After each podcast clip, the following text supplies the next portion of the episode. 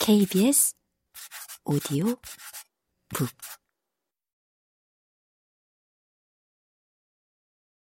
감옥을 나오니 국경수비대가 기다리고 있다. 그들은 커다란 당신 사진을 들고 있고 그래서 빠져나갈 수가 없다. 당신이 수감된 동안 법이 바뀌었다. 일 년 이상의 형을 받으면 자동으로 강제 추방 대상이 된다. 당신은 감옥에서 아홉 달을 살았지만 형은 십팔 개월을 받았다. 그러니 강제 추방 대상이다. 그렇게 악몽이 시작된다. 매달 보고서가 작성된다. 당신에 관한 온갖 나쁜 말이 적혀 있다. 뭐라고요? 내가 묻자 당신이 대답한다. 차라리 악마라면 낫죠. 악마보다도 더한 인간 취급을 받았어요. 그러다 억류시설에 불이 난다. 그들은 당신을 어딘가에 가둬둬야 했기에 감옥으로 돌려보내기로 결정한다.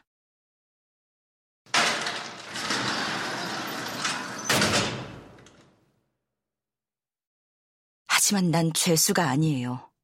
억류된 사람일 뿐이라고요. 그들에게 말했지만 사 개월이 지나서야 그들은 당신을 풀어준다. 자유의 첫 번째 조건은 감시를 받는 것이다. 두 번째 조건은 통행금지 시간을 지키는 것이다.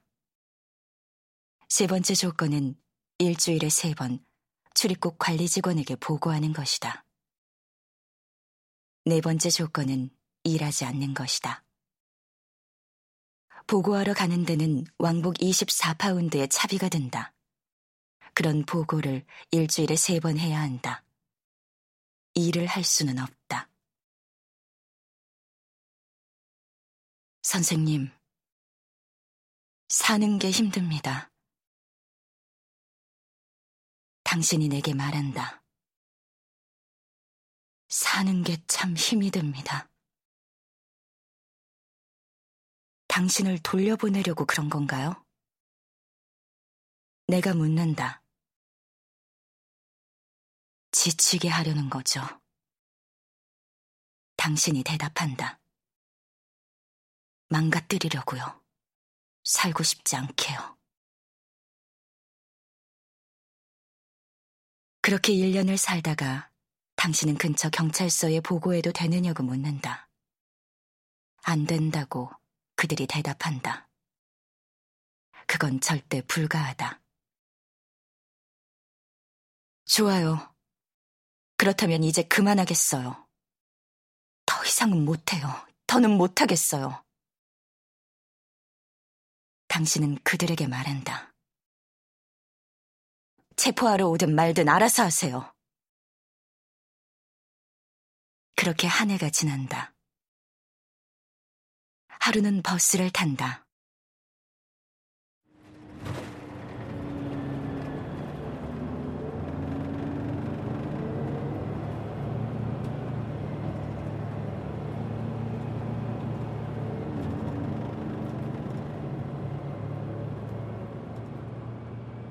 당신은 메트로 신문을 읽고 있다.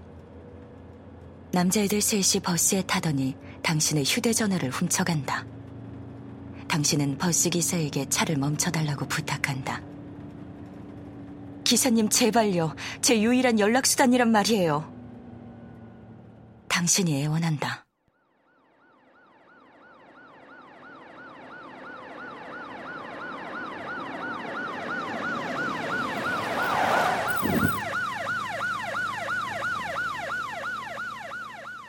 경찰이 온다. 그들이 당신의 휴대전화를 찾아준다. 그러다 아차. 그들은 당신이 이민국에서 찾는 무단 이탈자라는 걸 알게 된다. 경찰서장이 친히 와서 내일 이민국에서 당신을 데려갈 거라고 말한다. 당신은 억류시설로 되돌아간다. 이번에는 자벽일을 맡게 된다. 당신은 새 억류자를 돌보는 일을 하며 일주일에 이십오 파운드를 받는다. 여기서는 일을 해도 된다니. 당신은 그 아이러니를 떨쳐내지 못한다. 그렇게 삼 년이 흐른다. 당신은 그 세월을 이야기한다. 울음을 터뜨리고 말하는 사이사이 긴 침묵이 흐른다. 아홉 달을 보낸 사람을 봤어요. 아홉 달 만에 목을 매달려고 했습니다. 하지만 나는 삼 년이었어요. 쉽지 않아요. 쉽지 않습니다, 선생님. 저는 인간으로 살기 위해 최선을 다합니다. 그 고통, 제가 정신적으로 겪은 고통 말입니다, 선생님. 제가 그걸 당신께 드린다면 선생님은 목숨을 끊을 겁니다. 견딜 수 없을 거예요. 어떤 인간도 그런 고통을 견딜 순 없어요. 심지어 개라도 못 견딜 겁니다. 하지만 전 견뎠어요.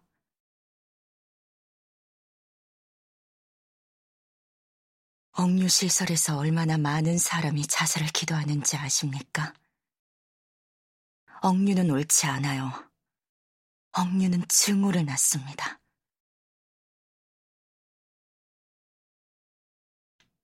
당신의 사건은 열일곱 번의 재판을 받는다. 열여덟 번 만에 친절한 판사를 만난다. 판사는 당신에게 짐을 챙기라고 말한다.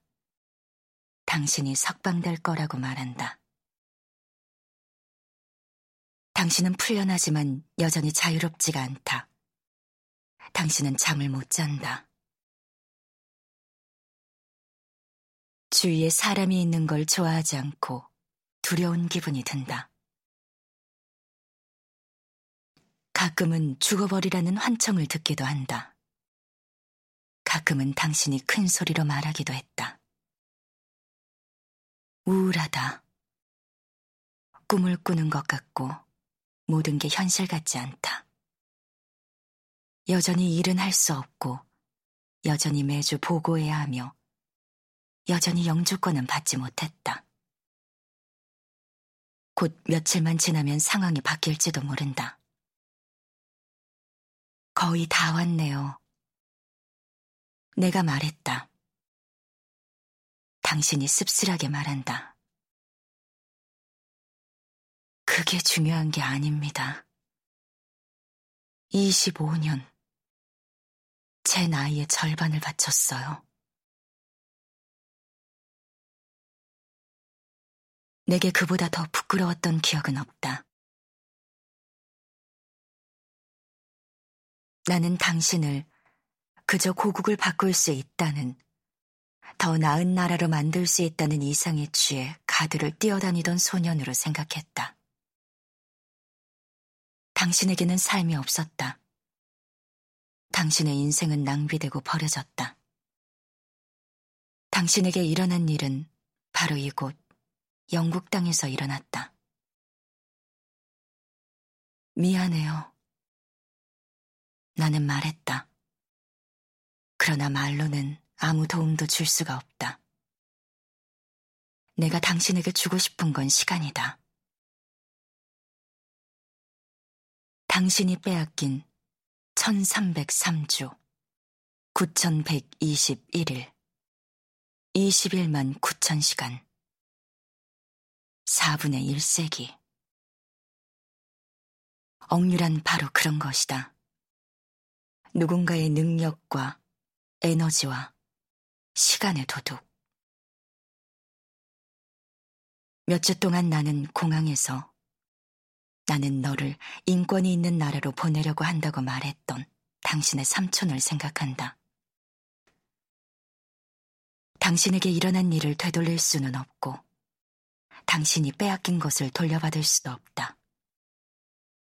하지만 우리는 그런 나라가 될 수 있다. 치명적으로 이방인을 경계하고 위협적으로 자기 방어하는 것을 그만둘 수 있다. 당신은 기독교 신자이고 나는 아니지만 우리 모두 이 점에 동의한다. 바로 친절이 중요하다는 것. 친절을 기반으로 세워진 나라. 절박한 이방인을 정중하게 맞이하는 나라를 상상해보라.